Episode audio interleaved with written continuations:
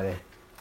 There's a road uh, near our house, and it's a really busy road. And what happens is three lanes get reduced down to two. And so, you know, when I get onto that road, I, I do the right thing. I, I get into the middle lane, like most people. But there's always this one person who can't wait, who flies down the outside and then tries to squeeze in just before the roundabout. And immediately, uh, I start talking to the other drivers in the car. I know they can't hear me, but I'm saying, don't let him in. And uh, we've done the right thing. Teach him a lesson. Got to keep him out. And I rejoice every single time another car gets past and they don't get in. But after a while, it starts getting close to when it's my turn.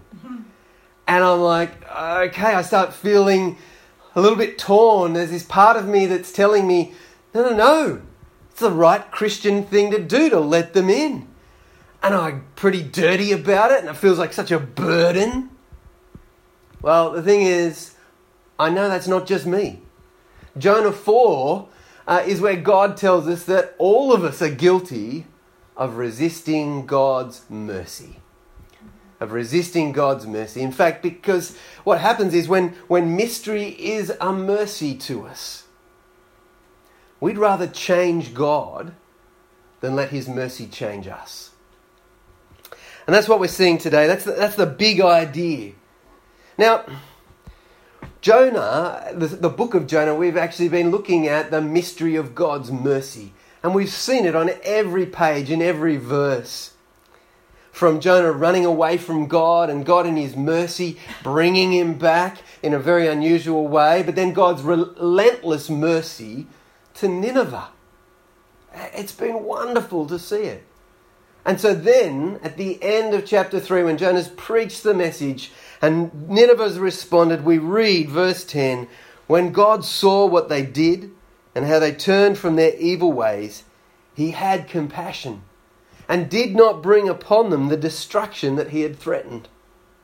As we come to chapter 4 and we, we expect to see Jonah rejoicing, now doing a bit of a dance. Uh, he might be heading straight back to Israel to tell them, You won't believe the news, Nineveh's turned to God, or maybe going down into the city and telling people about this God uh, who has been merciful to them. Well, that's not exactly what we see. Instead, we see Jonah resisting God's mercy in chapter 4. And what I'm going to do is I'm going to unpack that for us with three points. Firstly, we're going to see how we try to change God. Then, what it means to resist being changed by God. And finally, how we are challenged by God Himself.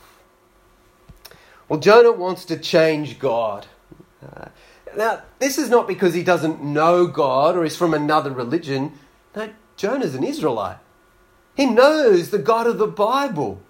In fact, he's God's chosen prophet. But what we see is that there's a heart problem, a very deep heart problem. Look at chapter 4, verse 1. But to Jonah, this seemed very wrong, and he became angry. Let's be really clear about this verse. When it says very wrong, uh, that word wrong is actually the word for evil. Jonah is saying God's mercy is evil. And we see that Jonah, Jonah seems more angry that Nineveh was saved than God was with their, their sin.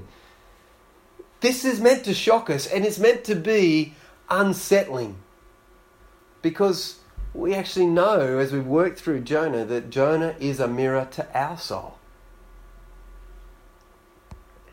Verse 2 Jonah prayed to the Lord, Isn't this what I said, Lord, when I was still at home? That is what I tried to forestall or postpone by fleeing to Tarshish. I knew that you are a gracious and compassionate God slow to anger and abounding love, a God who relents from sending calamity. Things are pretty twisted when God's graciousness and mercy are, are sort of like this bad thing. There's a real heart problem here. But Jonah's actually quoting from Exodus chapter 34. And this is right after Israel has been rescued by God out of Egypt. God has claimed them as His and He's given them the Ten Commandments so they know how to worship Him and love Him and love each other. And the first two commandments are all about don't worship other gods and don't have idols. So what do they do? They have an idol. But we see God's incredible, relentless mercy even then. He doesn't punish them as they deserve, He, he relents from sending calamity. And what Jonah is saying here is not that God shouldn't be merciful to anyone, but that he should only be merciful to Israel, his people. He is crushed by what God has done for Nineveh. And so in verse 3 Now, Lord, take away my life, for it is better for me to die than to live. Now, this feels very Days of Our Lives drama, but it's actually a lot more sinister than that. Jonah has been actually willing to sacrifice a whole city that we come to learn has over 120,000 people in it in order to protect what he loved and he valued. And now that's not happening. He's saying, My life is not worth living without my first love, without the thing that gave me joy, without my reason for living. And it's clearly not God. See, Jonah's first love is his people, the Israelites, and his identity with them. God's mercy to Nineveh, he feels threatens that. That God will actually not only maybe not have enough, but hang on, they're not so special if other people are going to get his mercy. He wants to change God. And the thing about this is, it's not just something for, for people like Jonah way back then. It's for God's people today, for Christians. Tim Keller, in his book, he's an American pastor on Jonah, he actually says, Yeah, Christians, we can do this. When we say, I won't serve you, God, until you give me X, um, whatever that, that is, then what it shows is that X is your true bottom line, your real love of your life and your real God. That's quite chilling. I've known Christians who, who have left churches because they didn't get their way and really they want to change God. Or Christians in churches who will hold up ministry and, and limit the gospel to get their way. Well, then we see Jonah resisting being changed by God. Throughout the book, and even here, we continue to see God in mercy working on Jonah. So Jonah heads out of the city, kind of climbs the hill, makes up this little shelter for him to sit in. You see, he's going to hang around. Why? Because Jonah is actually hoping, expecting that Nineveh will change back and they will then get judged by God. And there's a part of him that wants to be able to say to God, See, I told you, I was right. And how does God respond? Verse 6 Then the Lord God provided a leafy plant and made it grow up and over Jonah to give shade for his head to ease his discomfort. And Jonah was very happy about the plant. And why wouldn't you be? Uh, that sounds pretty great. But there's two words in this verse that we need to really pay attention to. First one is provided. The Lord God, the God of Israel, but the God who, as soon as we see the Lord, is meant to remind us that, yeah, God gave promises to Israel and it was for the whole world. But this God has provided. Now we know through the book of Jonah that God has provided a storm to turn Jonah back, that God has provided a whale to rescue him from drowning. Now God has provided a vine. The second word is the word very. You see it there in 6? He is very happy about the plan. Mm-hmm. We've already heard this word very in verse 1 when he was very displeased with God. You see, it's all about Jonah's comfort. So, verse 7, At dawn the next day, God provided a worm which chewed the plant so that it withered. God works in many different ways, and here He's provided a worm. He goes on to provide a scorching wind and obviously the blazing sun. And so in verse 8, Jonah says, I want to die. It would be better for me to die than to live. That's pretty serious grief over the loss of a plant. God has got Jonah right where he needs to be. And so in verse 9, God said to Jonah, Is it right for you to be angry about the plant? Uh, isn't it wonderful to see how God gently is wanting to work with Jonah and help him in mercy to, to see how he needs to be changed by God's mercy? Well, how does Jonah respond? It is, he said, and I am so angry, I wish I were dead. He's not changed by mercy, no matter how much he's received it, whether that be the whale or, or being vomited and brought back to life, or even now with this shade. There was a man who got paid $1.3 million into his bank account from his uh, employer. That was a bit of a surprise because normally he'd only get $1,300, right? So what does he do with it? Well, he goes on holidays, uh, he buys new houses, he buys lots of toys for little ones as well as adult people as well, and then there's parties. And this goes on for a couple of months, this massive spending spree. But then the owner of the business, who was quite a rich and powerful man, he found out. And he calls him into his office. And straight off the bat, he says, You're fired, and I'm going to have you arrested, and I'm going to get back every single dollar that you stole from me. Well, the man starts begging for his family. You know, they'll need a home, and, and please give us more time. Give, eh, just give us the time, and I'll pay you back. Unexpectedly, the owner says, you know, Look, you know what? I'm going to cancel the debt. You don't have to pay me back a single cent. It's done. And you can keep your job.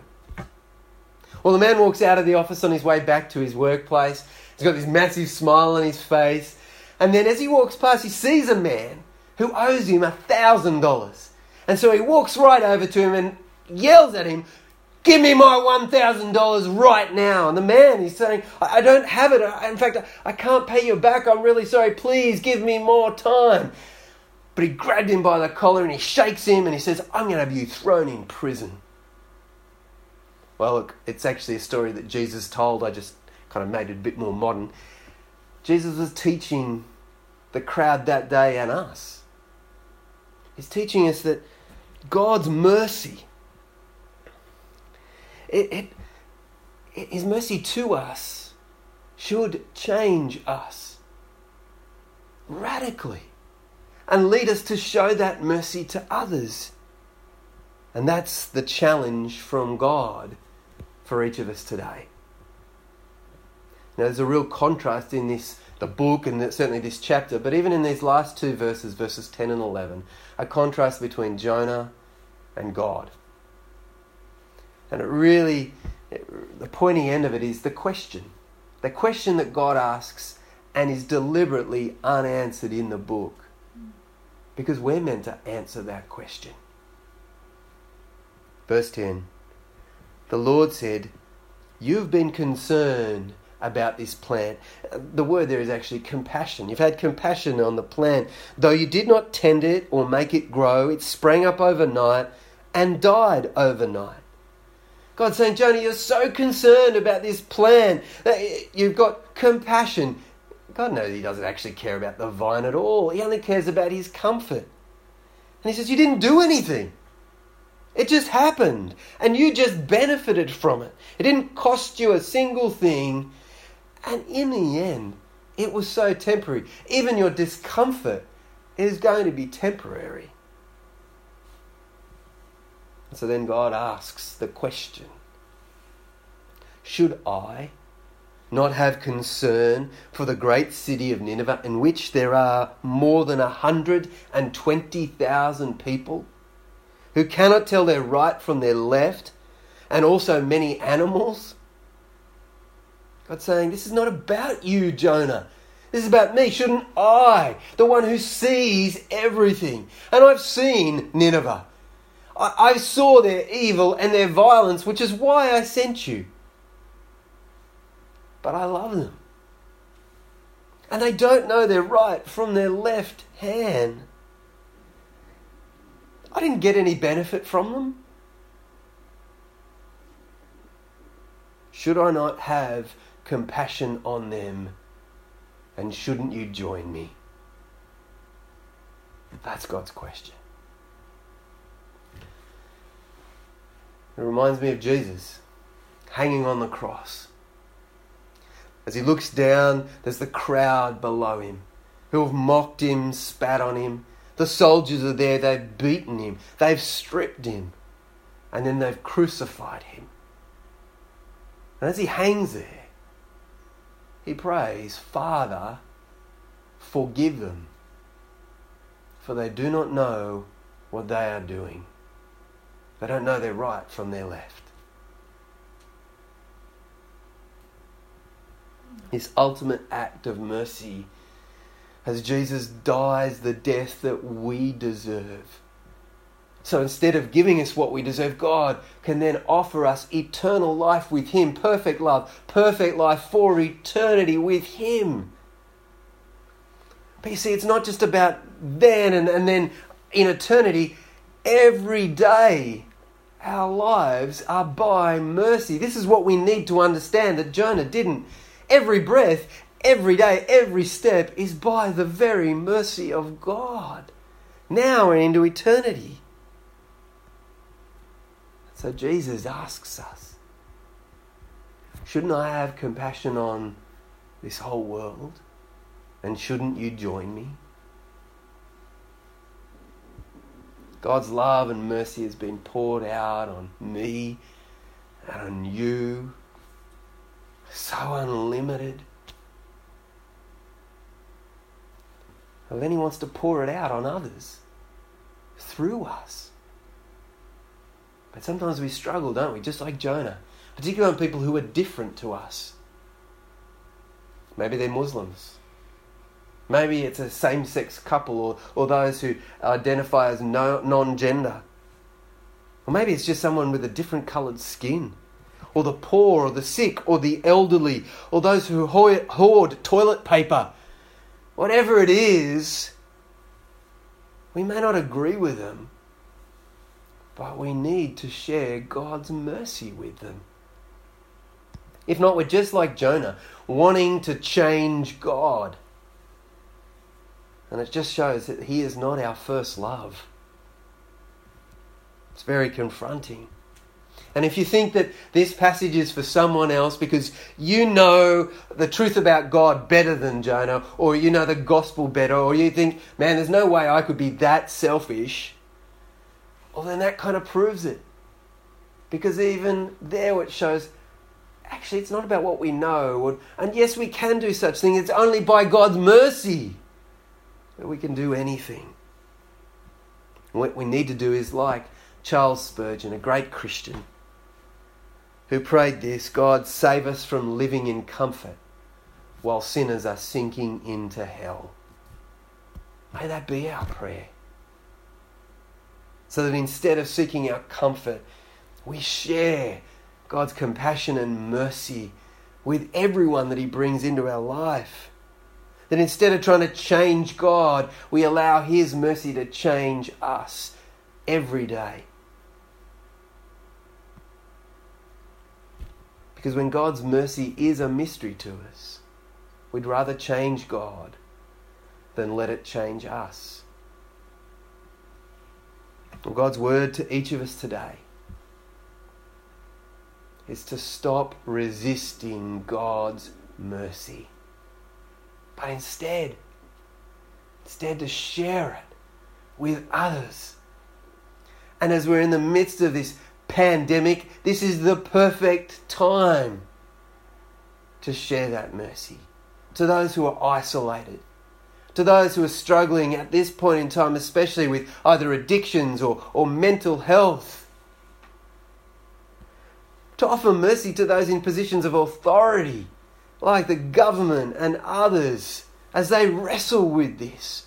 To those who are going to face financial hardship and, and on and on. There are so many people who God is going to give us the opportunity to pour out His mercy through us.